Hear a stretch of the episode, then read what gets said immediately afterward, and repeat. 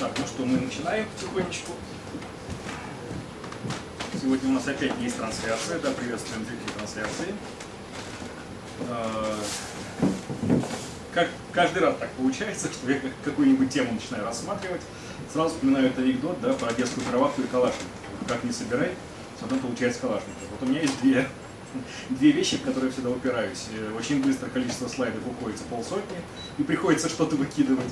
Это первое. И второе, как только я пытаюсь какую-то тему, ну, на какую-то конкретную тему что-то собирать, сразу появляется масса всего интересного побочного, да, и лекция получается не совсем про то, про что я задумал.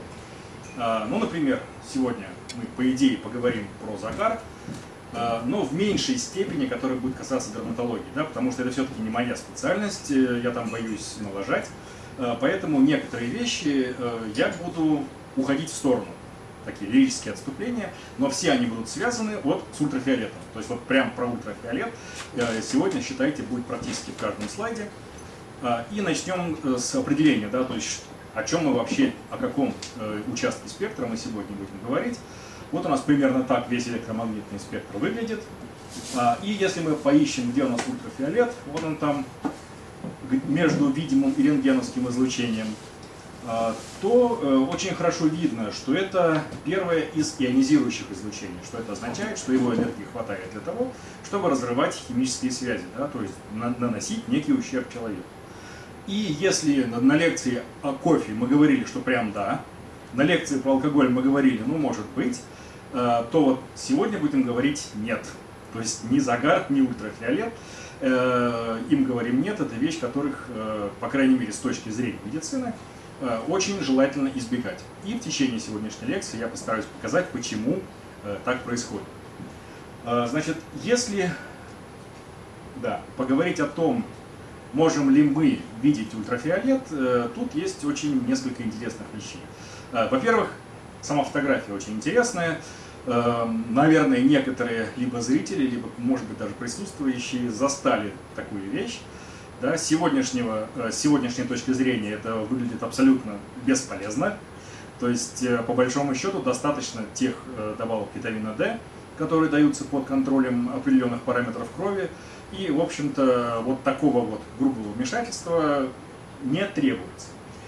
Тем не менее, почему я перешел вот именно с этой фотографии посмотреть, как этот ультрафиолет выглядит. Мы, по большому счету, видеть его не можем, теоретически. Да? То есть у нас такая особенность нашего хрусталика, что через него ультрафиолет не проходит, он задерживается.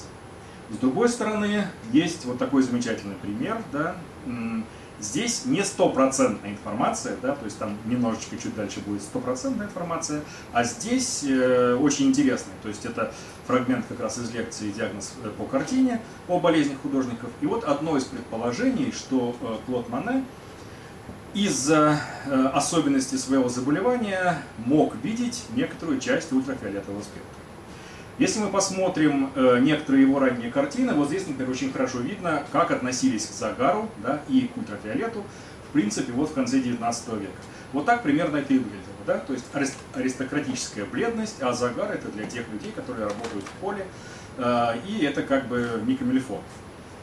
Можно посмотреть, что цвета нормальные, мазки, скажем так, ну, более-менее четкие, то есть можно посмотреть лицо, можно увидеть лица и так далее, какие-то детали. Если же брать более поздние вещи, да, то мы увидим влияние катаракты. Это заболевание, которое приводит к постепенному помутнению хрусталика, и человек перестает видеть нормально. Да, то есть у него фактически все, что он видит в поле зрения, у него превращается в такое однородное примерное пятно. Оно называется проградиентным, одно из проградиентных заболеваний, то есть течет постепенно. И эта патология накапливается постепенно. Очень хорошо это можно отследить на датированных картинах Моне, да, то есть те, про которые известно, в каком период они писались. Вот, например, японский мостик. Да, очень, то есть это как раз до манифестации заболевания, до того момента, когда оно начало сильно влиять на его восприятие. И та же в точь местность, то есть один в один, это та же, с той же точки он писал. Вот так это выглядит уже с точки зрения больного человека, которому еще не удален хрусталик. То То есть мы видим смещение в красную сторону спектра, мы видим практически исчезновение каких-то контуров, мазков и так далее. То есть это следствие заболевания. То есть вот именно так он и видел. В 1923 году его уговорили на оперативное лечение. Оно состоит в удалении хрусталика. Удаляется и сам хрусталик, его капсула. И вот если до операции он видел примерно так, очень похоже на предыдущую картину, то после операции у него изменилась немножко цветовая картина. Да? То есть не исключено, мы не знаем на 100%, но многие исследователи полагают, что он стал видеть некоторую часть ультрафиолетового спектра. То есть у него произошло смещение в синюю сторону, да, если так говорить. Почему это не на 100%? Потому что в его творчестве есть картины, например, вот это подтверждающие эту теорию. Да? Водяные лилии, известный его сюжет, очень хорошо известный, тоже относящийся к заболеванию до операции, и те же водяные лилии, но уже после операции с удаленным хрусталиком. Мы видим, да, что вроде бы как смещение в синюю сторону есть. С другой стороны, то, что не подтверждает эту гипотезу, это его же картина 1887 года «Девушки в лодке». То есть тоже можно сказать, что здесь, да, смещение получается как раз в синюю сторону спектра. Не исключено, что он видел. То есть мы не можем сейчас на 100% это сказать. Есть некоторые вещи, которые мы знаем точно. Мы знаем, что он носил вот такие очки. Они были специально для него разработаны. Мало того, со временем они еще были очень сильно затемнены. Эти очки позволяли, то есть они отсеивали ненужную часть спектра, да, и позволяли ему видеть более-менее прилично. С другой стороны, сохранились фотографии, где он работает без очков. Это означает, что с отсутствующим хрусталиком действительно часть этого ультрафиолетового спектра могла попадать на рецепторы сетчатки, возбуждать их, и он мог видеть некоторую часть ультрафиолетового спектра. Это подтверждается, вот это уже стопроцентное подтверждение, то есть человек слева от меня, справа от вас, у него также из-за катаракты удален хрусталик. Но он поставил себе высокотехнологичную линзу, параметрами которой он мог управлять.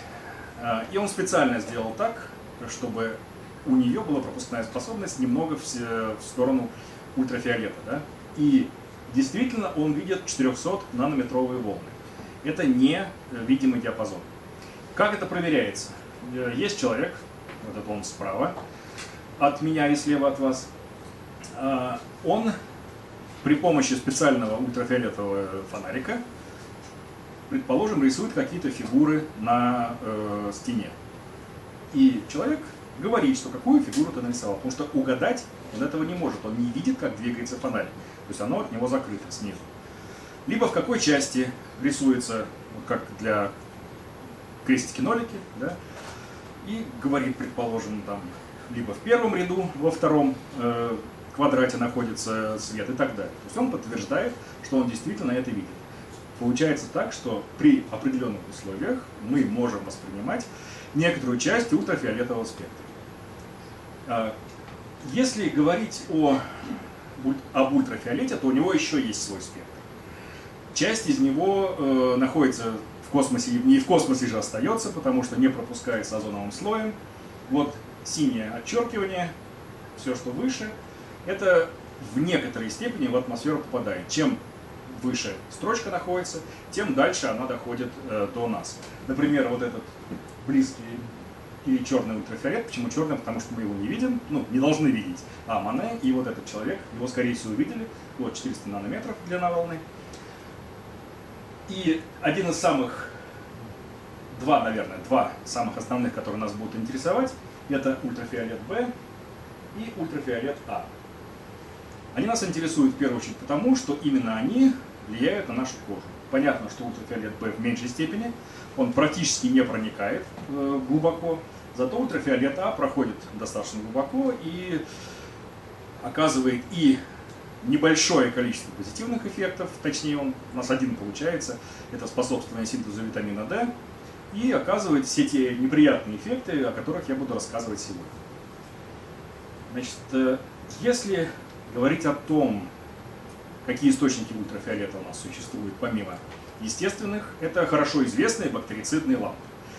Другое дело, что они бывают разные, то есть их очень часто между собой путают, и вот эта лампа с увиолевым стеклом, она как раз более-менее безопасна для человека. И по большому счету после того, как ее использовали в помещении, даже нет необходимости проветривать его. По большому счету вот именно вот такие бактерицидные лампы сейчас распространены в большинстве, скажем, и бытовых устройств, и продаются. То есть для того, чтобы найти следующую лампу, да, которая так называемая кварцевая, это ну, сейчас нужно очень постараться. Раньше их было очень много, сейчас практически нет. Значит, чем хороша вот эта лампа?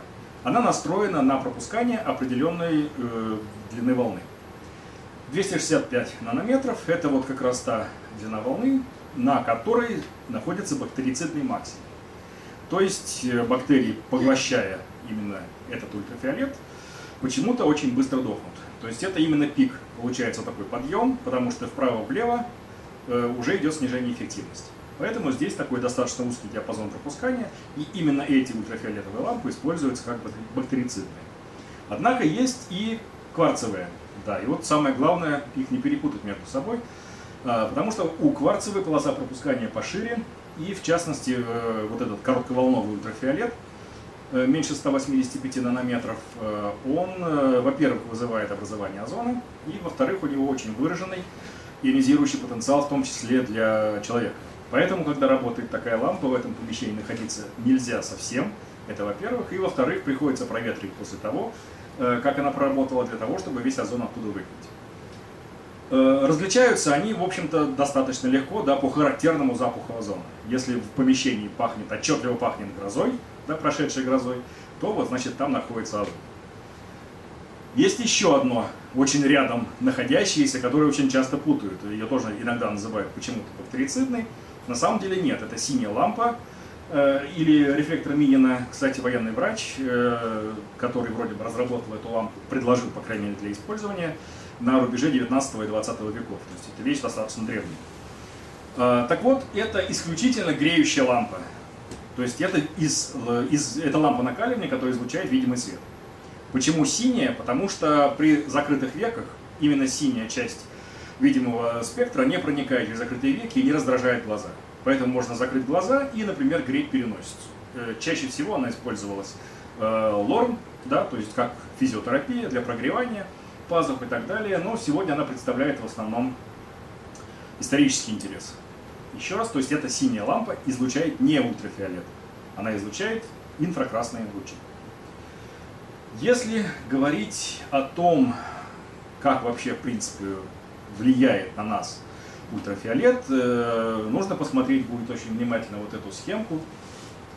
Сейчас я пока отложу. И на ней немножко задержимся.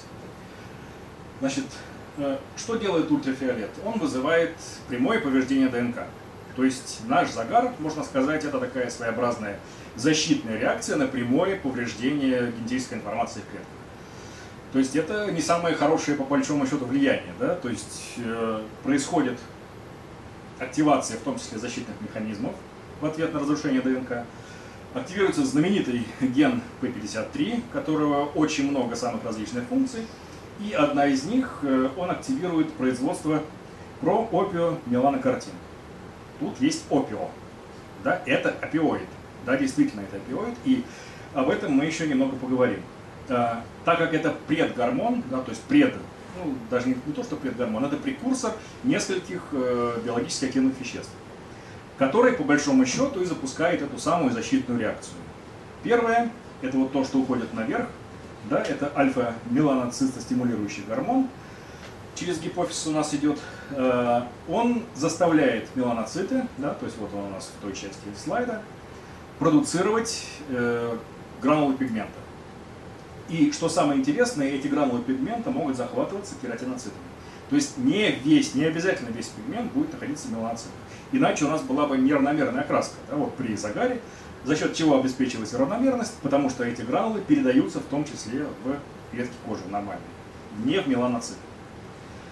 Значит, и еще один важный продукт, это вот он бета-эндорфин внизу. Бета-эндорфин, понятно, что это один из наших эндогенных опиатов. опиоидов, точнее, и он позволяет нам в том числе заглушать боль. То есть это своеобразная защитная реакция. Во-первых, мы производим большое количество меланина. Меланин работает как адсорбент, он где-то, ну, по разным оценкам, приходилось считать, там 99% этого ультрафиолета умудряется поглощать. И защищает тем самым клетки, нижележащие. Бета-эндорфин обеспечивает аналгезию. Причем специально по просьбе нашего постоянного зрителя Натальи Жуковой, которая сейчас нет и которая, надеюсь, смотрит трансляцию, она задала очень интересный вопрос, почему, когда кожа загорелая, укусы комаров чувствуются не так сильно. Вот это ответ. То есть бета-эндорфин, это происходит обезболивание. И поэтому комар, вот он там есть, небольшой его силуэтик, если он кусает загорелую кожу, мы чувствуем это в меньшей степени, чем если бы кожа была не загоревшая. Значит, если вот эта ситуация сохраняется долго, то есть в течение длительного времени, этот процесс включается уже на постоянной основе. И у человека вырабатывается достаточно большое количество пигмента, и происходит такое равномерное потемнение. Он адаптируется к той среде, в которой живет. Значит, что еще здесь хотелось сказать? Так. Да. А достаточно долго это сложно. Вот, это хороший вопрос, да, потому что это очень будет сильно зависеть от того, я чуть попозже расскажу о типе кожи, какие есть у людей типы кожи. Мы не можем сказать, сколько это будет точно, порядок. Даже порядок нельзя сказать, потому что реакция это строго индивидуальная. Там достаточно большое количество этих типов, и меланин, они тоже разные, причем сильно разные. Первый из них, эумеланин, ну, его можно назвать либо темно-коричневым, либо черным. Это основной наш пигмент, тот, который находится в коже и обеспечивает ту или иную ее окраску. Второй, это феомеланин, он отвечает за окраску видимых слизистых. То есть это, соответственно, у нас губы, соски и видимые части гениталии. То же самое, они окрашиваются вот при помощи феомеланина. В том случае, если... Вот, трихохромы – это условное название тех меланинов, которые находятся в волосах. Они немножко отличаются от первых двух, и поэтому совершенно не обязательно, что у человека с темной кожей будут темные волосы, да, могут быть светлые и так далее. То есть есть вот эти вот разные варианты, они связаны с тем, что да, вот эти вот трихохромы, они могут быть разные.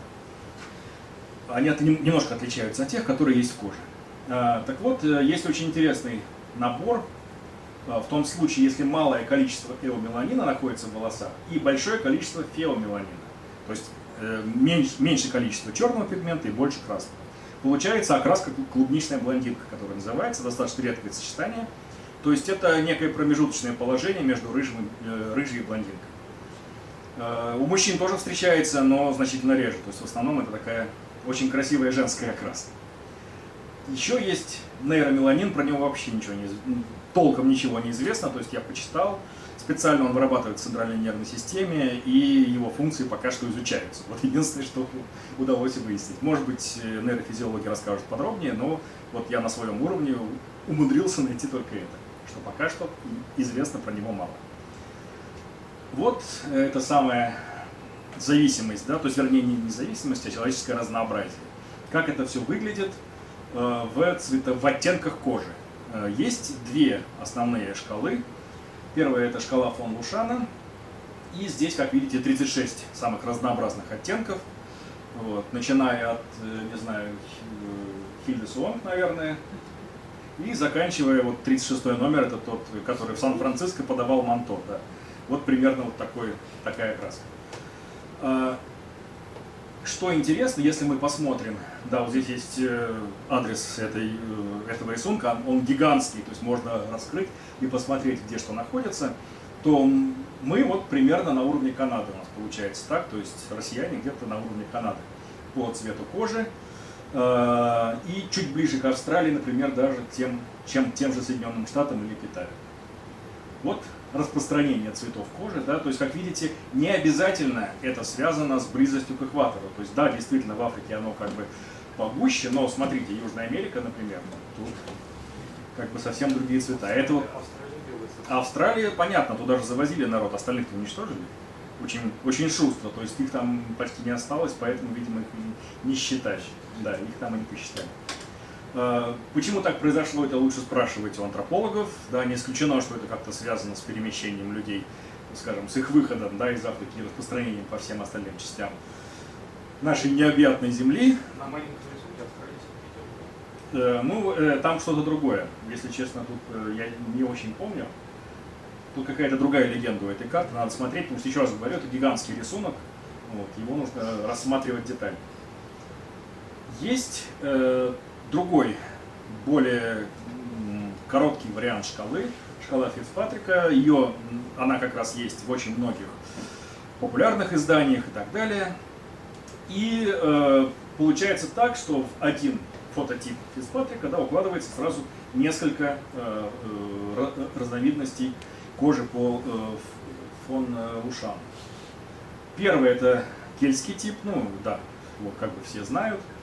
И что важно, да, то есть как часто такие люди сгорают, а не загорают. Да, то есть вот у людей вот этого первого типа, вот это, даже при длительном нахождении в, скажем так, в ареале с какой-то большой инсоляцией, не будет вырабатываться большое количество меланина, необходимое для защиты. То есть это будет постоянно сгорающий и страдающий человек. Значит, светлокожий европейский тип — это тот, который чаще встречается у нас. Они, как правило, сгорают, но иногда умудряются зарабатывать некий такой приятный, не шоколадный, но достаточно светлый оттенок кожи при загаре. Дальше третий — это темнокожий европейский тип, средиземноморский, средневосточный и самый темный африканский тип. Понятно, что два последних типа, они не сгорают. Хотя, если честно, в Питере мне приходилось видеть в одной из клиник военно-медицинской академии сгоревшего негра. То есть он пролежал, он проспал просто, значит, там есть такой замечательный курорт Солнечное. Мы в свое время туда тоже сбегали, значит, после вечерней поверки, да, в самоволке, чтобы искупаться и так далее. И вот один такой товарищ негр, тоже учился в какой-то из военных академий, их там достаточно много, он проспал там чуть ли не весь день. И вот его потом привезли с гигантским солнечным ожогом. То есть сгоревший негр, это было, конечно, это был уникум, на него приходило посмотреть вся академия, то есть и ординаторов туда к нему водили, и курсантов, и так далее. Это был такой уникальный, ну, экспонат не скажешь, но учебный материал очень редкий. А ему, кстати, было интересно. Вот. Он был рад такому вниманию, вот, постоянно рассказывал всем с удовольствием, все, что с ним случилось. Но это был единственный случай, который я за свою жизнь видел. В принципе, они сгорать не должны. Значит, это очень известный мем, да, ирландка загорает, причем ирландка лежит. Все нашли? Это вот как раз первый тип, да, это вот как раз тот самый первый кельтский тип, который, к сожалению, загорать не умеют совсем, не могут по своим, скажем так, по своей физиологии. И в любом климате им будет всегда плохо, они всегда будут сгорать и так далее. Им, конечно, желательно находиться в тени, как, впрочем, и большинство остальных людей. Значит, на что ориентироваться? В первую очередь на показатель, который был введен Всемирной организацией здравоохранения и который называется ультрафиолетовый индекс. Он показывается в том числе Яндекс.Погодой, можно проверить. Я, конечно, понимаю, да, что для нас это как не сильно актуально, но поскольку Яндекс.Погода, например, показывает в том числе и другие страны, другие города, если вы куда-то едете в солнечное место, желательно посмотреть. Почему? Потому что эта вещь позволяет принять решение, в каком виде выйти на улицу и выходить ли вообще. Значит, если мы посмотрим по градации, то это от 0 до 11, точнее так, от 0 до 11 с плюсом, потому что дальше может быть практически до бесконечности. Самый низкий, это который больше характерен для наших широт, он как раз никакой защиты не требует. В лучшем случае, если день солнечный, необходимы солнечные очки. Почему? Потому что у нас также есть, предположим, те же клетки, содержащие меланин, и на сетчатке глаза. У нас туда напрямую попадают солнечные лучи. Понятно, что большинство из них фильтрует хрусталик. Но того, что попадает на сетчатку, в общем-то, достаточно для того, чтобы развивались некоторые заболевания глаза, злокачественные, которые связаны в том числе и с ультрафиолетом. То есть меланома глаза – это вещь вполне себе существующая и описанная.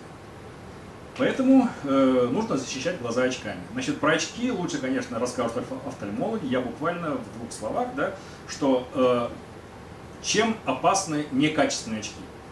В любом случае, если мы надели нечто затемняющее, у нас расширится зрачок. И в том случае, если очки сделаны на коленке, да, и по большому счету пропускают весь ультрафиолет, то мы просто создаем повышенный риск ожога для своей сетчатки. Вот и все. Поэтому очки, да, должны быть достаточно качественные. Как минимум, они должны пропускать целиком, вернее, не пропускать целиком и ультрафиолет А, и ультрафиолет Б. В этом случае они считаются безопасными.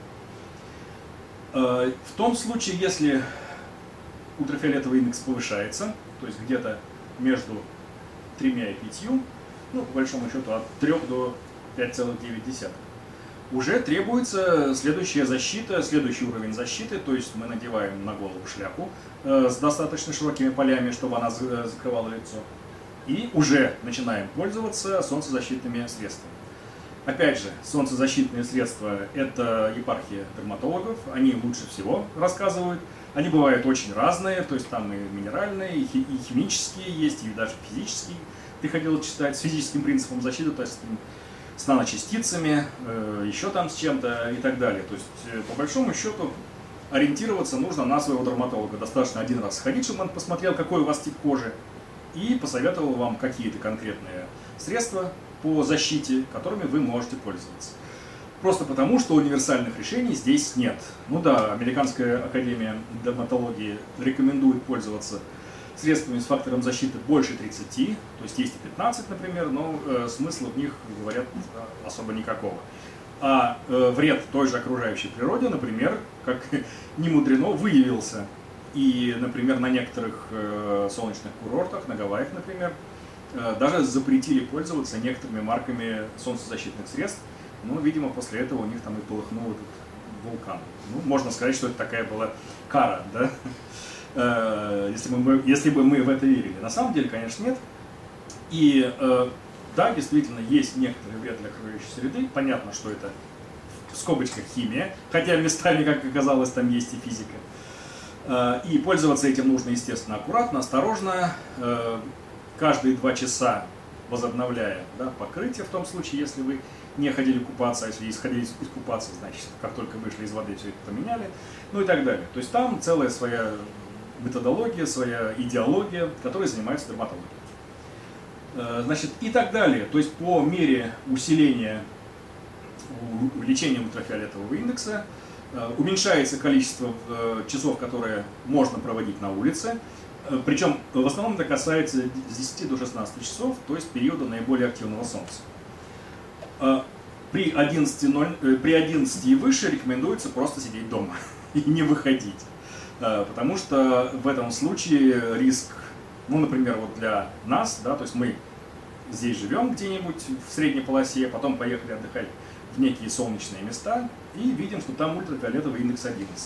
Так вот, в этом случае нужно из номера, да, так передвигаться исключительно по тени, потому что для нас риск ожога в таких условиях существенно выше, чем для того же местного населения. Даже если мы, там, не знаю, целиком намажемся этим кремом солнцезащитным, тоже может не спасти. Вот для примера. У нас Сингапур находится на 1 градусе широты, то есть совсем-совсем рядом с экватором. И можете посмотреть, да, что в лучшем случае в декабре там десятка, а все остальное время 11, 12, 13, 11 и так далее. То есть, если мы туда приезжаем, нам нужно все время сидеть в номере и никуда не вылезать, с одной стороны. А с другой стороны, у нас есть, например, замечательный город Питер, куда можно ездить вообще без солнцезащитных средств. Там, правда, нужны другие защиты, да, то есть там прорезиненная шляпа, предположим, и так далее, прорезиненные очки, каска, да, то есть эти самые сапоги от ОЗК, вот так, которые закрывают, потому что, как видите, в Питере в лучшем случае до 5 летом, и то не каждый раз, да, не каждое лето. Знаменитый питерский анекдот, у вас, говорит, было лето, ну да, мы только в этот день работали. Вот. Значит, что еще? Можно ухудшить это положение, да, некоторые вещи сразу увеличивают вот этот ультрафиолетовый индекс в 2 раза. Первое – это вот такой способ загорания на воде, либо находиться рядом с водой. Почему? Правильно подсказывает отражающий эффект. От воды отражается достаточно большое количество солнечных лучей, и в том числе ультрафиолета, и мы получаем и сверху непосредственно прямой свет, и отраженный. То есть как раз вот вам удвоенный индекс. Но это вроде бы очевидная вещь, и они вроде бы как знают. Примерно такое же происходит, например, на горнолыжных курортах. Вот там уже поменьше. Многие сталкивались, скажем, с солнечной слепотой, когда проводят достаточно долгое время в таких горах снежных. Но то, что горнолыжные те же очки должны быть темные, это, в общем-то, все достаточно быстро выучили. А вот различные мероприятия в таком виде, они проводятся достаточно регулярно. Есть даже специальные соревнования. Можно поискать на YouTube, когда люди примерно в таком виде спускаются на скейтах или еще на чем-то. А потом поискать медицинские записи, медицинские видео, когда эти же люди, то есть вот и вот такого цвета, как примерно этот купальник. Те, кто не соблюдал, скажем так, осторожности, да, и не представлял, что происходит, и не пользовался солнцезащитными средствами. Еще один вариант, еще менее очевидный, это пустыня. То же самое, здесь происходит очень хорошее отражение, причем в таких песчаных пустынях очень хорошо. Почему? Потому что кристаллы, да, то есть это мельчайшие кристаллы, они, считайте, тоже замечательно отражают свет, и мы получаем удвоение ультрафиолетового индекса. Еще одна вещь, которую я здесь не стал указывать, это бетон. Поэтому, если где-то, не знаю, там на взлетной полосе приходится долго стоять или еще что-то, учитывайте, что в этом случае тоже нужно защищаться от солнца, не только которые сверху, но и от тех лучей, которые отражаются от поверхности. Ну, многие, наверное, сталкивались, да, как я уже рассказывал про этого сгоревшего негра. Это уже другие люди так выглядят. И почему это плохо, да, то есть почему солнечный ожог это плохо? Ну, потому что это ожог, во-первых, да, то есть очень большой, очень массивный и так далее. И, во-вторых, когда я чуть попозже буду рассказывать, это достаточно выраженный фактор риска увеличение вероятности развития различных опухолей кожи. Понятно, что в первую очередь мы говорим о злокачественных. Почему? Потому что повреждается достаточно большое количество структур, происходит мутация ДНК, как я уже показывал, да, она либо разрушается, либо мутирует, то есть там есть 2 варианта. Если энергии недостаточно для разрыва связи, да, может произойти какая-то либо точечная, либо чуть побольше мутация. А это путь к различным злокачественным заболеваниям. В том случае, если все-таки эта вещь произошла, есть 3 составляющих лечения ожога солнечного. Это точно такой же термический ожог, как и все остальные, просто на гораздо большей площади.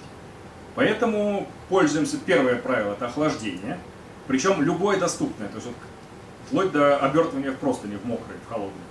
Это, да, это вполне себе метод.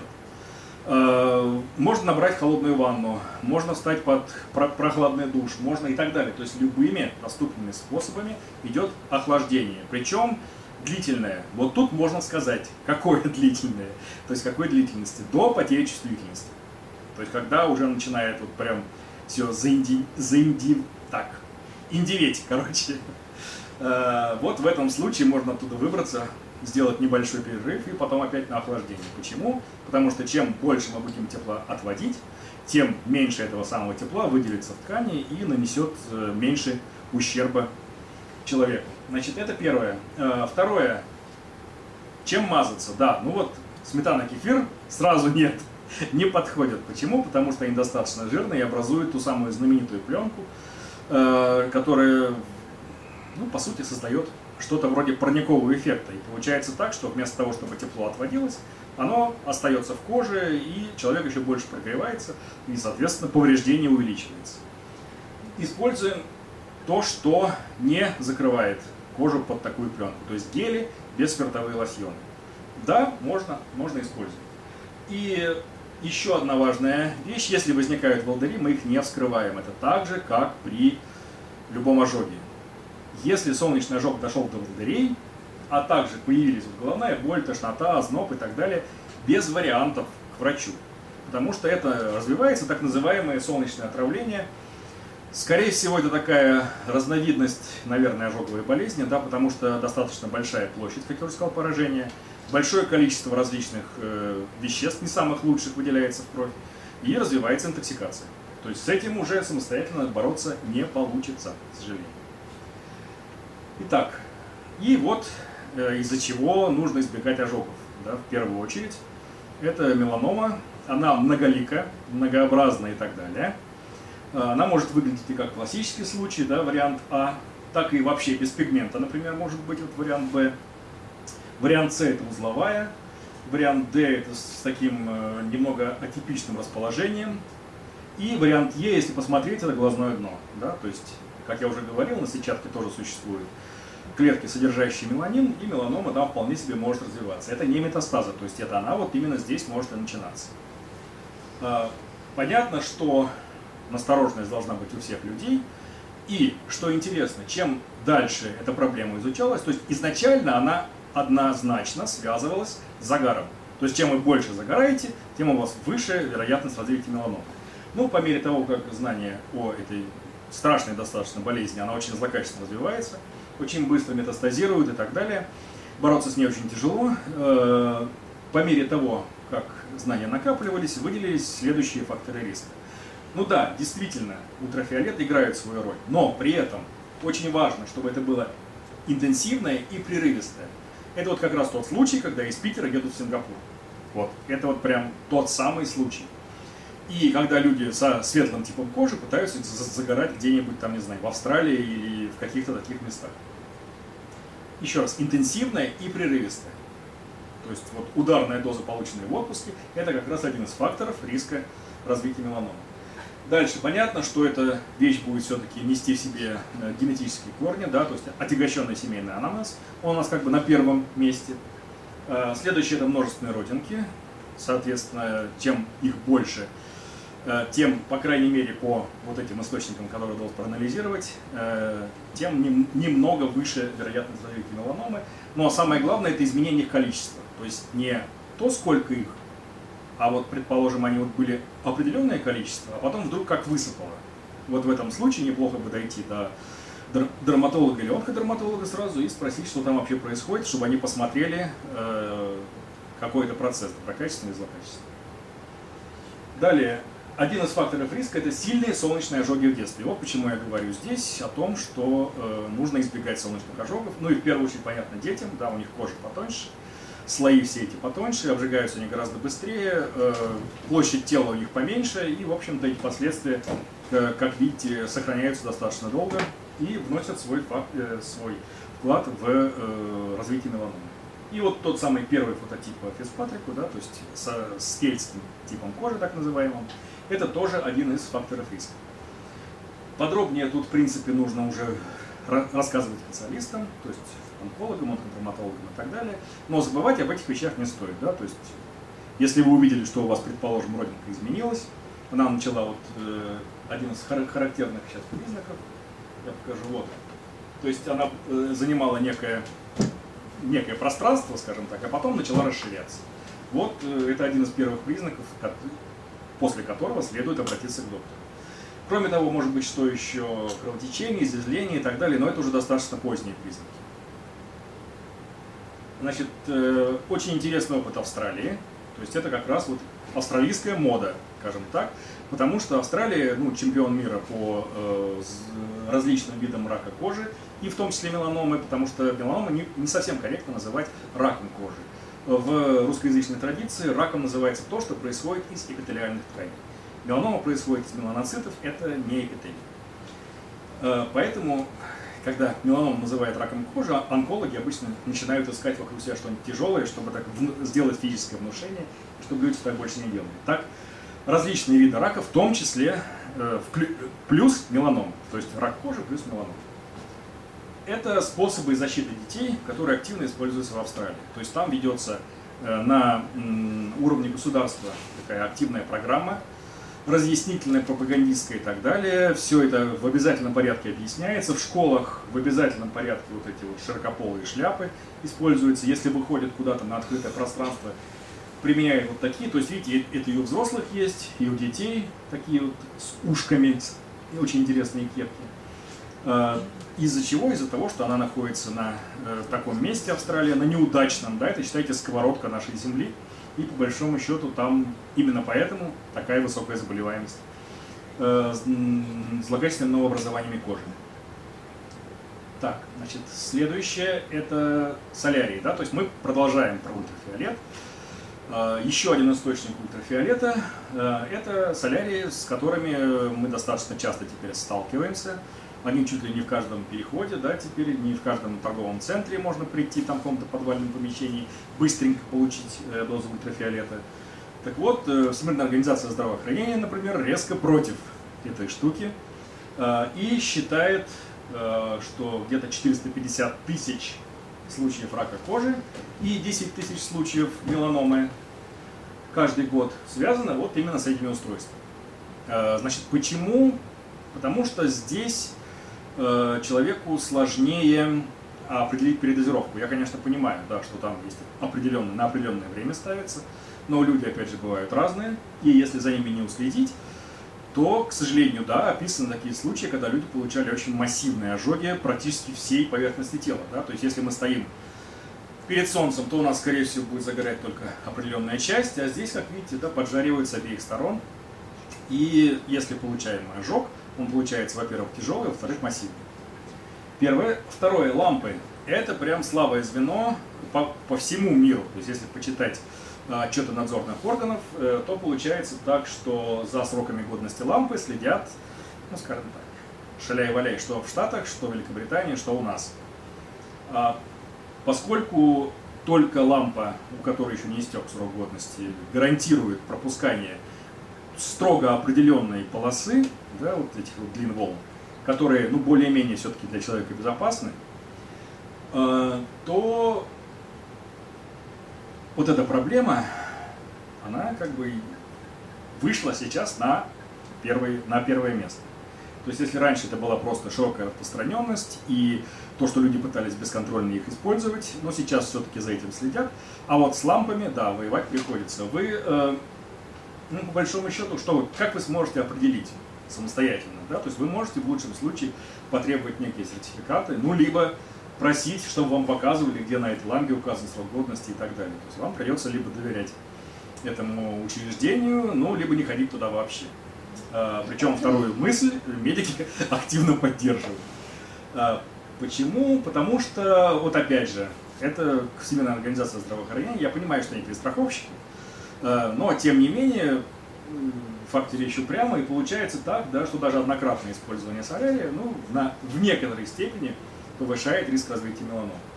И первое использование в возрасте до 35 лет.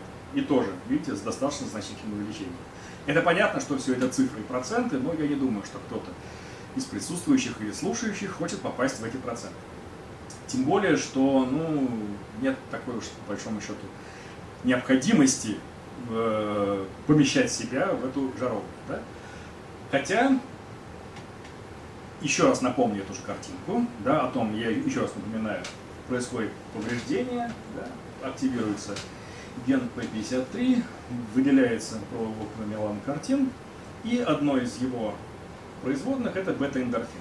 Бета-эндорфин у нас задействован в развитии очень многих зависимостей.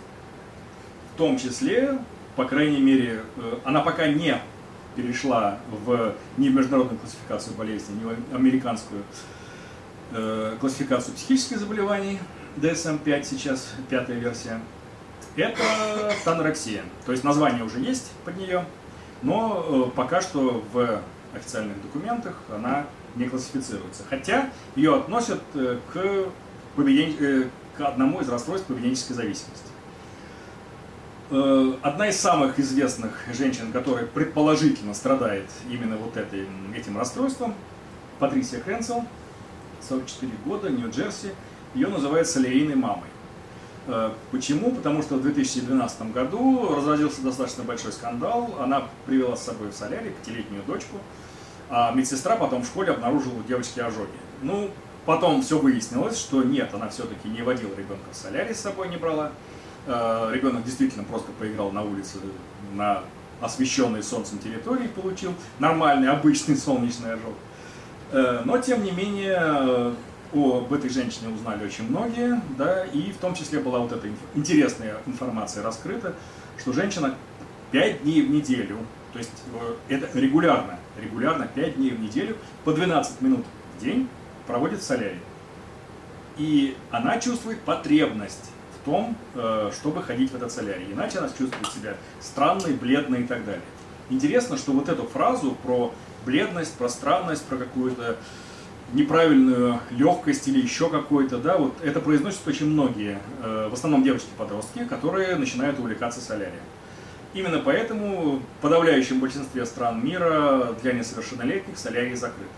Правда, опять же, это не останавливает, и, скажем, в Великобритании проводились такие слепые тестирования, да, когда специальная девочка приходила, несовершеннолетняя, в солярий, запрашивала сеанс, ей разрешали, а потом приходили соответствующие дяди за этой девочкой и говорили, зачем вы разрешили? Вы смотрели документы? Нет. Посмотрите, посмотрели, она несовершеннолетняя. Все, это предприятие закрывается достаточно быстро. Примерно такие проверки проводились тоже у нас, и примерно с тем же результатом. Вполне пропускают и несовершеннолетних. И у несовершеннолетних как раз вот это вот выделение бета-эндорфинов, оно может сыграть гораздо большую роль, чем у взрослых. То есть подростки к этому делу, в зависимости от загара, могут быть предрасположены гораздо больше. Хотя, как видите, взрослые тоже замечательно с этим справляются. Ну и то, что уже касается непосредственно токсикологии, да, как вы понимаете, без токсикологии я никак не могу, ни в одной лекции. Это не совсем ожидаемые, не совсем привычные, да, не совсем нормальные реакции на солнце, которые возникают после контакта с некоторыми веществами, с некоторыми растениями и с некоторыми лекарствами, что самое противное.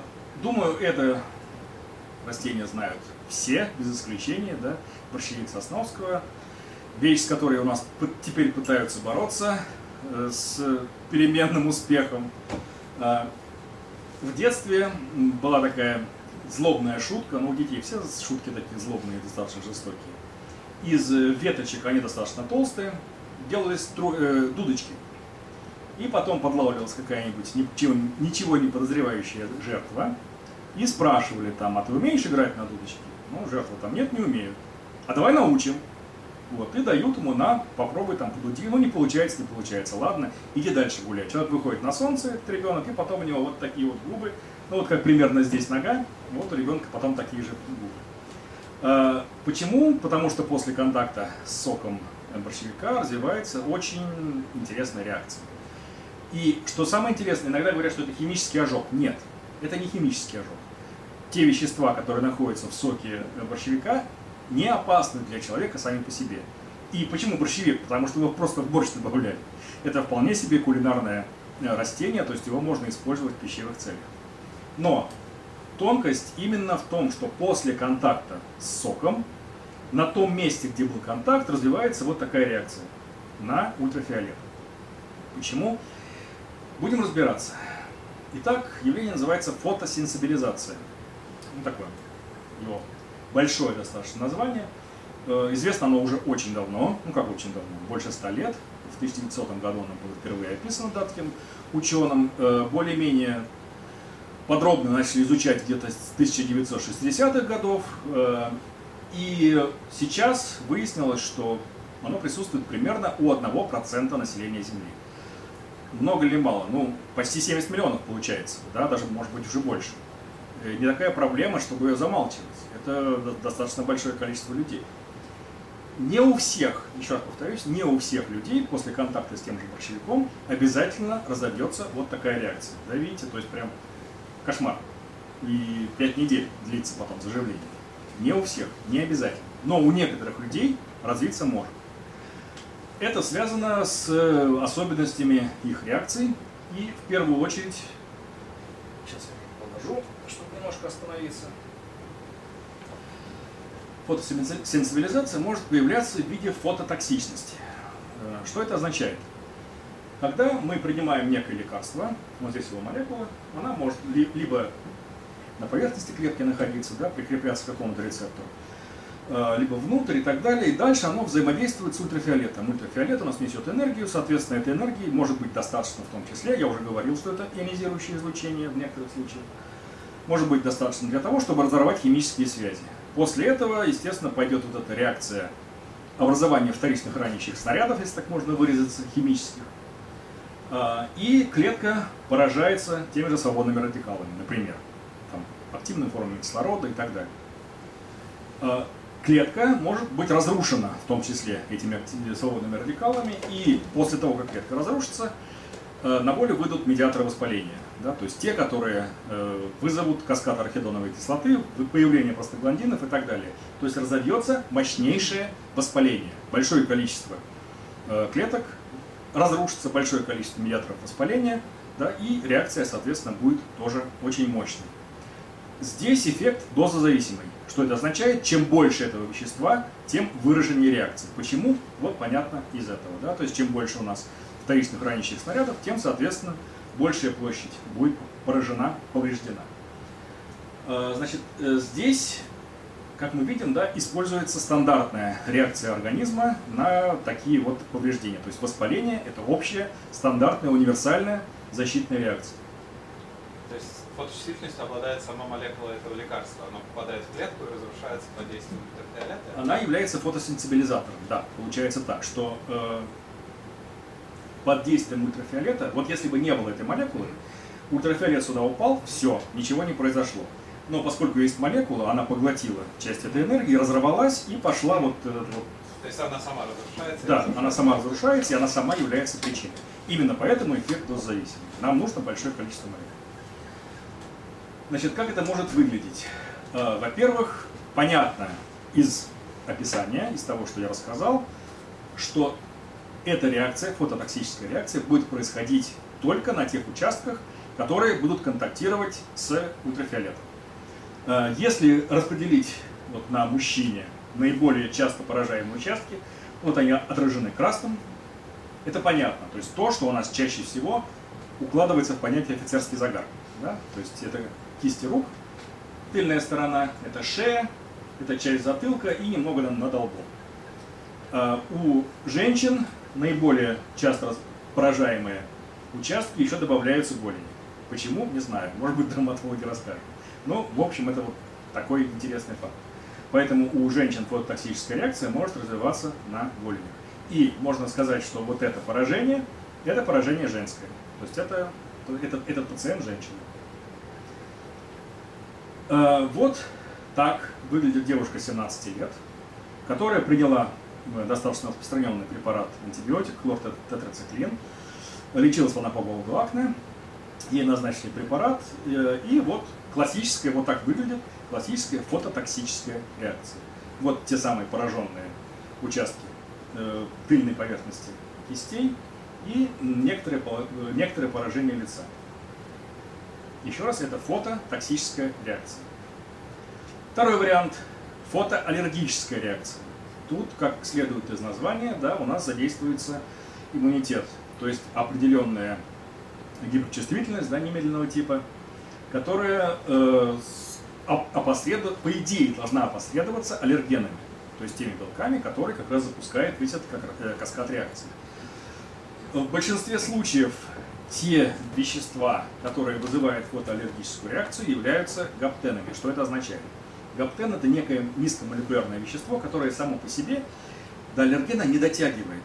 Ну, оно маловато для того, чтобы запустить эту реакцию. Но если оно соединится с белком в нашем организме, оно превратится в полноценный аллерген. И после этого, да, и после этого оно уже будет работать как стандартный раздражитель, как пыльца, как, не знаю, там еще какие-то известные вещи, да, там фелд-1, кошачий белок и так далее. И здесь уже не имеет значения, какое количество препарата вы приняли. Если в фототоксической реакции было очень важно количество молекул, то в фотоаллергической реакции никакого значения не имеет. Тут достаточно буквально несколько штук, и сразу запускается реакция.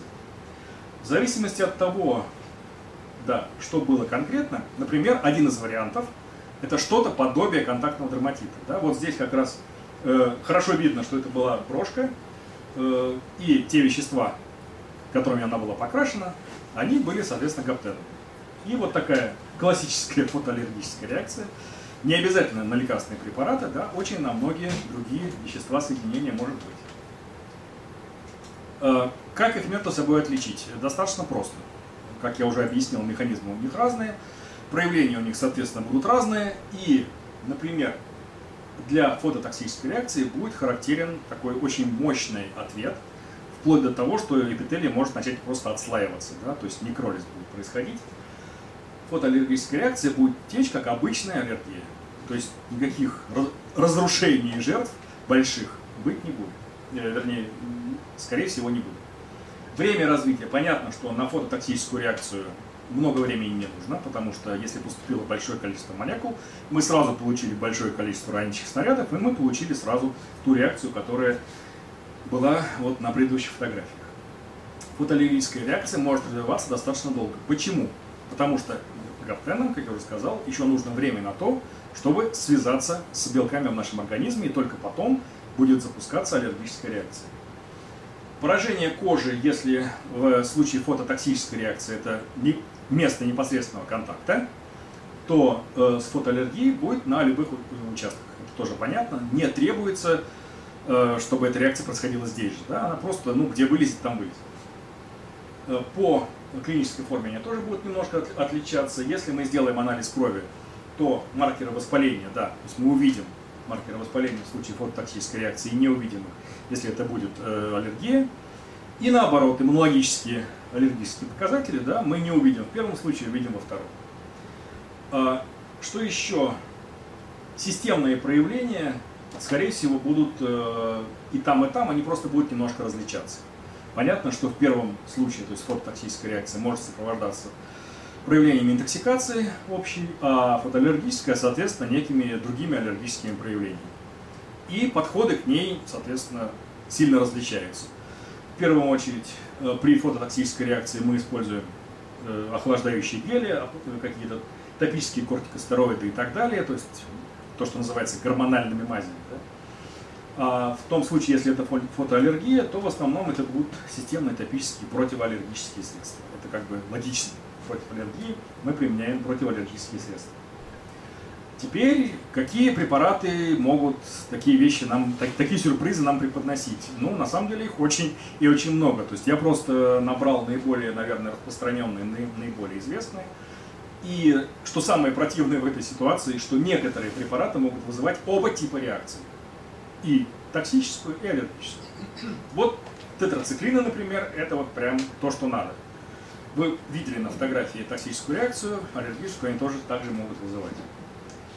Антибиотики, фторхинолоны, сульфаниламиды, потом известнейшие, да, жаропонижающие ибупрофен, предположим, и обезболивающие типа кетопрофена. То же самое фуросемид, гидрохлортиазид, это мочегонные средства, различные препараты витамина А, как ни странно, да, хотя по идее их должны назначать при дерматологических заболеваниях различных, но они в том числе могут вызывать и фототоксическую реакцию. Сахароснижающие средства, в частности метформин, который сегодня на пике, да, славы, на втором пике, на второе рождение, сегодня его используют как препарат против старения, да, вот в системе биохакинга метформин широко применяется, но, как видите, у него вполне возможно развитие фотоаллергической реакции, поэтому людям будущего, видимо, не придется выходить на свет. Вот, будут расти вампиры. Дальше. Статины могут вызывать оба типа реакций, тоже неприятное открытие для многих случается. Ну и так далее, то есть нейролептики, противогрибковые, гризеофульвин вообще, то есть я рассказывал про него, когда была лекция об алкоголе, о несовместимости с некоторыми препаратами. То есть не загорать, не алкоголь, никакие еще другие увеселения. Если вам назначили гризеофульвин, считайте, что жизнь временно закончилась. Да, причем мокрый, желательно, сразу мокрый. Далее. Самое интересное – это препараты различных групп. И тут, например, встречаются оральные контрацептивы. В некоторых случаях женщины, принимающие препараты, сталкиваются с очень неприятными последствиями в виде фотоаллергической реакции. И Очень часто бывает так, что доктора, которые про это не помнят, ну, либо основательно забыли и не знали никогда, они очень долго могут лечить эту аллергическую реакцию, не понимая, откуда она вообще взялась, да? То есть перекапывая там сотни причин и так далее. А на самом деле причина вот эта вот, что попросту оральные контрацептивы работают как фотосенсибилизаторы. Значит, что еще из интересных соединений? Парабены, да, то есть достаточно часто встречающиеся в косметике. Так, что еще? Ну, салицилаты те же могут встречаться в некоторых там отшелушивающих средствах и так далее. Если мы посмотрим, то такие реакции может вызывать и пища, в том числе. То есть некоторые продукты, опять я повторяюсь, не у всех, только примерно у 1% населения. Но и эфирные масла, например, хорошо описан, я вот буквально перед тем, как сюда уезжать, нашел описание интересного клинического случая. Мужчина уснул в солнечный день на лугу, а проснулся, ну, в общем, весь полностью покрытый не зеленью, а вот аллергией, вот этой вот аллергической реакцией, причем кожной, именно такой очень мощной, было связано с тем, что там большое количество эфирных масел вокруг летает, и они работают как фотосенсибилизаторы. Они его покрыли целиком, ну и он так до золотистой корочки обжарился. Пищевые продукты тоже могут очень выраженное, скажем, выраженное влияние оказывать. И здесь достаточно известная вещь – грейпфрутовый сок, о котором я рассказывал в лекции про лекарства. То есть им, например, сильно не рекомендуется запивать те же оральные контрацептивы. И если мы все это сложим вместе, да, то на каком-нибудь солнечном курорте можно остаться и без контрацептивов, и без грейпфрутового сока. То есть вообще никаких удовольствий. Значит, ну и менее распространенные, да, на солнечных курортах — это морковь, пастернак и тыква, но зато с ней можно столкнуться во время дачных работ. Да, то есть совершенно внезапно можно обнаружить себя основательно сгоревшим, в том случае, если вы просто перекапывали грядки. По большому счету больше ничего не делали. Значит, вот эти рекомендации, они касаются людей, у которых уже хотя бы один раз либо фототоксическая, либо фотоаллергическая реакция наблюдалась. То есть это не для всех, понятно. Еще раз повторяюсь, эта вещь встречается достаточно редко. Но, как вы понимаете, да, вещь неприятная. Поэтому, если вы уже сталкивались с этой вещью и собираетесь куда-то на солнечный курорт, придите к своему лечащему доктору, если он у вас есть, да, либо кто-то там вас ведет, либо вы какой-то курс препаратов принимаете. Придите и уточните, совместимы ли ваши препараты с солнцем. Если несовместимо, можно поискать замены. Ну, например, вы взяли с собой в аптечку ибупрофен, его можно заменить на парацетамол. У парацетамола таких эффектов не описано. Или там на нимесулид, или еще на что-то, то есть на какой-то другой препарат из той же группы, у которого нет подобных эффектов. Это первое. Второе.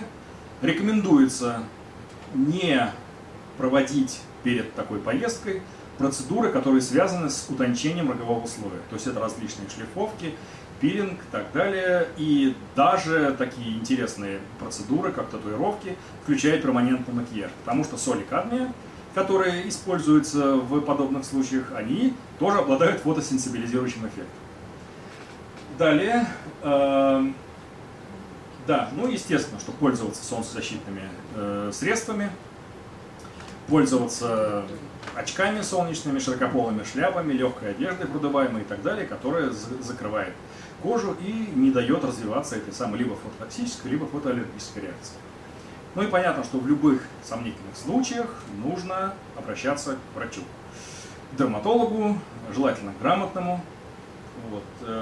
Как выяснить, грамотный или нет, спрашиваете: доктор, как вас зовут? Он там говорит: Юлия Хребтова. Это правильный доктор. Вот. Ну и так далее. То есть исключительно по своим, скажем так, то есть с тем доктором, с которым вы регулярно работаете, нужно выяснять в том числе и вот эти вопросы. Понятно, что в основном, в первую очередь, они, конечно, будут касаться женщин, поскольку женщины со своей кожей делают гораздо больше манипуляций, чем мужчины. Но и мужчинам тоже не следует забывать, что различные препараты, да, они тоже могут оказаться несовместимыми с солнцем, поэтому за этим нужно очень четко следить. Как выяснить препарат? Вот вы, хорошо, вы не можете пойти к доктору. вы буквально там уже все, уже вылетаете и вот собираете быстро-быстро эту аптечку, которую брать с собой. Нужно будет все-таки зайти на государственный реестр лекарственных средств и почитать инструкции к тем препаратам, которые вы с собой берете. Вот у гризеофульвина, у него прям вот так и написано: фотосенсибилизация в побочном действии.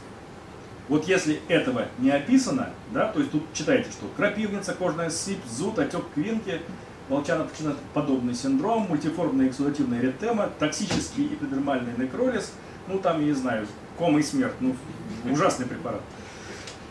Но вот если вот такого нет описания, значит вы этот препарат с собой можете брать. Если вот это есть, не берете ни в коем случае. Да, не исключено, что вы не будете относиться к тому 1% страдальцев. А если будете? Вы это выяснить только на курорте. Вам придется обращаться к врачу, потому что такие реакции текут все-таки достаточно тяжело, и они требуют вмешательства специалистов. Вы потратите время, потратите деньги, да, вы будете пока созваниваться со страховой, выяснять, к какому врачу можно на месте обратиться, и постепенно покрываться там либо волдырями, либо там краснеть, шипеть там, и так далее. Вещь не самая приятная, и она точно основательно испортит отпуск. Значит, если говорить коротко, то как и в многих остальных вещах, которые связаны с удовольствиями, да, удовольствие солнечное, тоже... к нему требуется подходить без фанатизма. Что это означает? Что вот такой вот вид загара, он сразу не подходит. Сразу. Потому что риск заработать солнечный ожог, да, при таком раскладе, он максимальный из всех, которые только возможны. Понятно, что нужно использовать тень, да, то есть использовать зонтики. И самое главное, посмотреть, как эта тень перемещается. Потому что несколько раз приходилось сталкиваться с людьми, у которых были там либо носки, причем разноуровневые носки.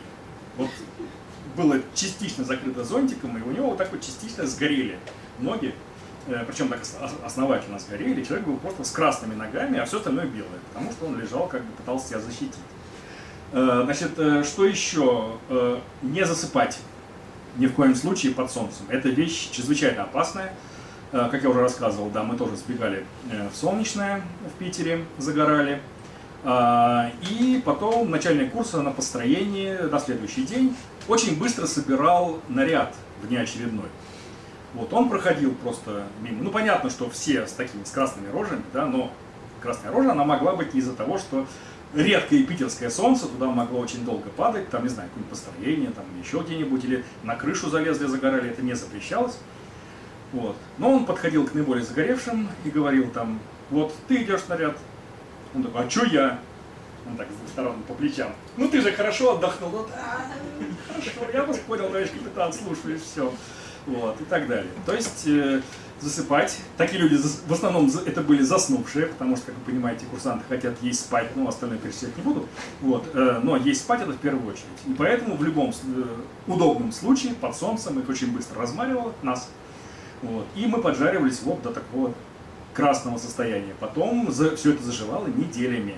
То есть с волдырями, со схождением вот этой нескольких слоев кожи и с бесконечными внеочередными нарядами. Значит, что еще несовместимо вот с таким видом отдыха — алкоголь.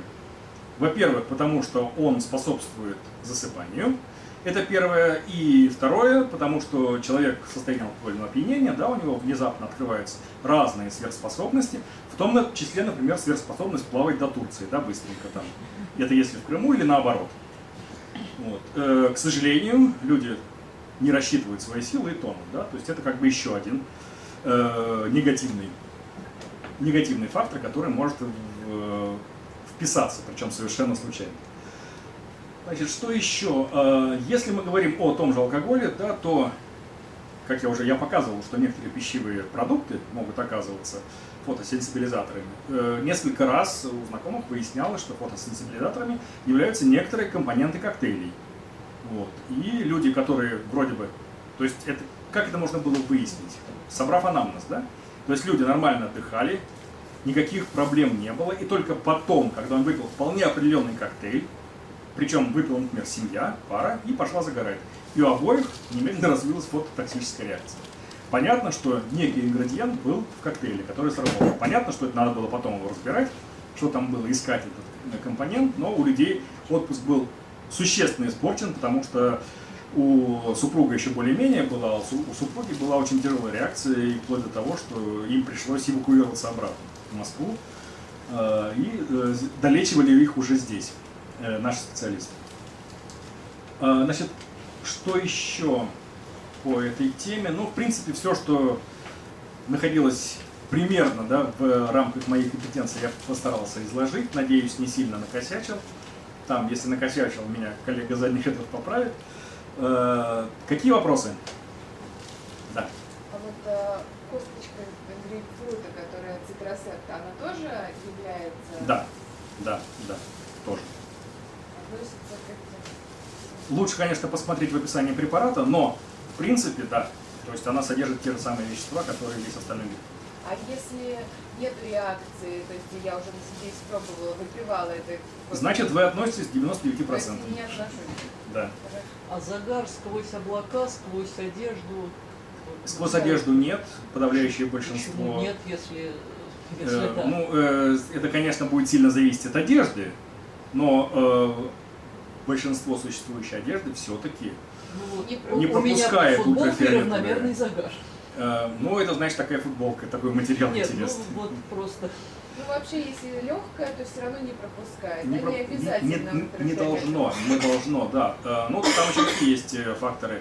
Предположим, если... То есть должна быть воздушная прослойка, например, да, между футболкой и кожей. Нет, ну, и так далее. Вот то есть совершенно определенно под одеждой загорает. Слабее, чем без одежды, но... Ну, значит, надо выяснять, что за одежда такая. Это интересно. А сквозь облака, да, это без вариантов. Облака как бы... Сквозь облака можно загорать.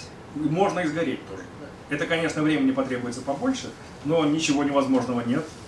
Такие случаи, да. В Питере в основном это был основной способ загара летом. И умудрялись сгорать в том числе, да. То есть надо, конечно, часы. То есть на пляже нужно полежать часы. Да. Но это с поправкой на 60 градусов северной широты для Питера. Такой еще вопрос. А сквозь зелень, вот тень, если не атлантика... То, что называется кружевная тень, да? Да, ну как бы ты лежишь там и... Вроде... Это нормальное, да. То есть там получаешь некоторое количество. Вообще, в принципе, приходилось считать такое сравнение, что... Скажем, для того же витамина D, то есть почему это не столь критично, например, сейчас, да? Ну, мы, ладно, мы не считаем тот витамин, который мы получаем с пищи, потому что в пище его тоже присутствует. Достаточно, например, чтобы немного схватили солнцем кисти рук. И вот считается, что вот этого количества витамина D, ну, для нас как бы достаточно. Это можно посмотреть и по статистике, скажем, тех же ракитов, которые для развитых стран и стран даже среднего достатка теперь стали редкостью. То есть для того, чтобы найти такого пациента, это нужно очень сильно постараться.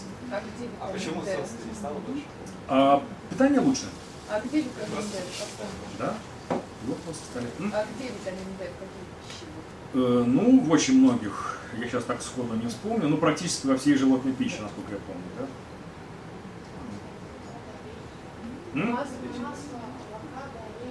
Ну и рыба. Рыба, соответственно, практически вся. Вот. Так что у нас нет проблем сейчас с тем, чтобы получить пищевой витамин D. Это первое. И второе, сейчас все-таки существуют препараты витамина D. Это первое, достаточно неплохие, то есть и очищенные, и, так сказать, подготовленные, да, то есть D3, предположим. Это первое. И второе, у нас есть хороший показатель, это 25 гидроксивитамин D в крови, который мы можем определять, и по которому мы можем отслеживать эффективность применения этого самого витамина D. Вот. То есть у нас есть и способ контроля, у нас есть и лекарства. Поэтому солнце не играет такой уже значительной роли. А вот еще вопрос по поводу загара. Если, допустим, плавно так загорать, но до 10 часов, и потихоньку увеличивать, это тоже вредно или нет? Вот когда уже загорелая кожа, ну не от того, что она сгорела, а просто слегка, потом все равно это вредно, ну, если ошибки нет. Смотрите, тут я в основном говорил о таких тяжелых последствиях, да, для кожи, а более-менее такие отдаленные, но все-таки существующие последствия — это фотостарение. Это немножко не моя епархия, я не буду в нее лезть, но то есть существует такой эффект фотостарения, то есть ускоренное старение загоревшей кожи. Такое тоже есть, и это далеко не всем нравится, обладателям такой кожи. Поэтому сейчас как бы такое достаточно спокойное и настороженное отношение к загару, причем в очень многих странах это до сих пор не считается нормальным загорать. Да? Посмотрите китайские, например, купальные костюмы, которые там целиком закрыты, даже лица, специальные маски для лица, для того, чтобы не загорать, ну и так далее. То есть, ну, все неоднозначно. А через воду тоже пропускается, да? Через что? Море, вот если ты в воде плаваешь, тоже? Если ты в воде находишься, то идет отражение. Но тело не сгорит, если ты полностью в воде? Ну, тело нет, конечно, а вот моська прям поджарится основательно. Вот, то есть, особенно выступающие части, то есть нос, уши, ну, практически сразу был такой пятачок. Но их надо защищать. Да, их желательно тем же, предположим, солнцезащитным кремом мазать в первую очередь именно выступающие части. Те, которые будут, потому что будет еще идти отражение от воды. И если вот стоишь по шею, соответственно, вот это вот все, и желательно очень сильно так и интенсивно смазывать этими защитными средствами. Можно тоже альфа-меланин стимулирующий гормон. Они пытались его синтезировать, на его основе сделать крем и, собственно говоря, мазаться, чтобы получать загар, если он может стимулировать. Так, вот автозагар — это вообще не моя тема. Но автозагар, как я понимаю, это просто окраска кожи как бы снаружи, то есть это не меланин. Да, ну видите, в чем проблема? У нас практически нет таких биологически активных веществ, которые выполняют только какую-то одну роль. У него будет навешена еще целая куча функций. И если мы активируем одну из них, будем вводить дополнительное количество, ну, не исключено, что мы получим что-то еще менее приятное. Это во-первых. И во-вторых, у нас всегда работает отрицательная обратная связь. Если что-то начинает поступать в организм извне, организм у себя начинает это принижать. То есть мы не будем это вырабатывать, мы будем экономить. Вот. Это очень распространено по всем показателям. Я подозреваю, что с этим гормоном будет та же история. То есть лучше не рисковать, потому что существуют средства, которые позволяют окрашивать кожу. Но именно на гормональном? Нет, не на гормональном. На гормональном уровне тоже есть окраски, но это болезни. Это различные заболевания, которые сопровождаются в том числе и увеличением пигментации кожи. Но, как вы понимаете, людям от этого совершенно неприятно. То есть бронзовая болезнь есть так называемая, вот, и так далее. Но это люди больные, к сожалению. Еще какие-то вопросы будут? А вот разные типы кожи, это и разница именно количества меланоцитов или их как бы, ну, интенсивности работы, так скажем? Так, Юль, выручай. Скажешь? Можно сюда, да, подойти. Да. Помощь из зала. Да. Во-первых, существует... Думаю, ну ты же на это сможешь ответить? Существует несколько типов кожи, да, есть такая система по Фицпатрику, которая... Да, извините, просто в самом начале не было. Вот, по которой классифицируется наша кожа по нескольким типам. И, соответственно, каждый тип кожи, он по-разному загорает. И есть, да, вы тоже подключаете. Почему? Почему эти типы разных, чем они отличаются друг от друга? Это тоже связано именно с тем, что начиная от защитной функции кожи, ведь загар что это такое? Загар — это защитная реакция кожи. Это образование меланина, это вовсе не для красоты и не для вот этого коричневого окраса. То есть у них больше меланоцитов или они интенсивно вырабатывают? Нет, наоборот, некоторые вырабатывают его интенсивнее, поэтому защита у них выше, а первый, второй тип, они наоборот снижены. Поэтому у них больше воспалительная реакция, то есть у них больше именно вот этого ответа воспалительного, а меланин вырабатывается, если так замечали, если у кого-то светлый тип кожи, загар ложится где-то уже там на 5-6-7 день, да, то есть не так, как обычно загорают, например, со смуглой кожей люди. Поэтому защитная реакция у них гораздо снижена, поэтому они получают в первую очередь ожоги. То есть у них именно меньше меланоцитов, или эти меланоциты меньше реагируют, меньше вырабатывается меланин. То есть они хуже реагируют на вот этот гормон. То есть у них хуже защитная реакция, поэтому у них и выше риск развития. Это понятно. Все. А можно если подытожить, если у тебя такой третий тип кожи, ну такой нормальный к загару, то в принципе загорать можно, не обгорая, да? Да. Да, то есть очень желательно, чтобы вы не обгорали. Это первое.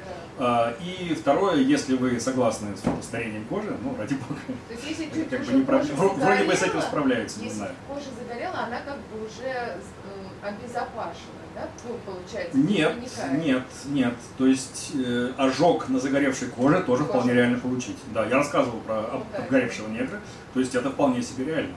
Это понятно, что потребуется больше экспозиции, так сказать, но вполне могут создаться такие условия, при которых загоревший человек может обгореть. Это первое, хотя бы почему, например, он может сменить одежду, даже купальный костюм сменить и так далее. Это очень известная вещь, да, когда меняют купальник или еще что-то, потом появляются вот эти вот сгоревшие полоски, то есть вроде бы все нормальное коричневое, и вот красные вот эти, которые очень сильно воспаляются, палят и мешают. То есть можно создать такие условия, при которых можно навредить дополнительно. То есть после 10 лучше одеваться? Ну, желательно. Желательно. Да. То есть понятно, что это зависит от широты, да, и от того, где вы находитесь. В Питере после 10 нужно одеваться, потому что просто холодно. А в том же Сингапуре, да, лучше прятаться в какую-то тень, уходить и так далее. Действительно, люди, которые там наши туда ездят, они рассказывают о том, что они встают в 6 утра, идут купаться. И когда все потом уже, так сказать, и местные, и более-менее прожаренные туристы, они уже начинают постепенно ехать на пляж, наши уже оттуда возвращаются, довольные, чуть-чуть поджаренные. Вот. Потому что еще, я забыл сказать, еще от чего зависит вот эта скорость обгорания и сгорания и так далее, от угла, под которым находится солнце. Чем ближе он к прямому, а считайте, в Сингапуре он почти прямой, тем хуже. То есть тем быстрее человек сгорает, тем меньше расстояние получается на солнце. Ну вот примерно так.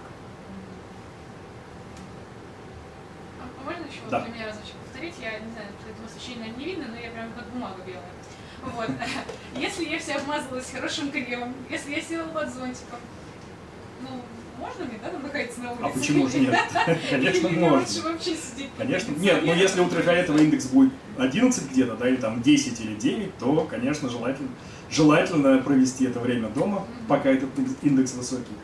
И опять же, если вы находитесь не в привычной для себя местности, да, а где-то на каком-то жарком курорте солнечном. То есть в основном все, о чем мы сегодня говорим, это касается именно резкой смены инсоляции, да, то есть уровня инсоляции. Вот он у нас привычный, вот в нашей средней полосе, тут все нормально. Это для нас, ну да, мы можем заставить себя сгореть, но для этого нам надо замереть в одной позе, да, и достаточно долго так пролежать.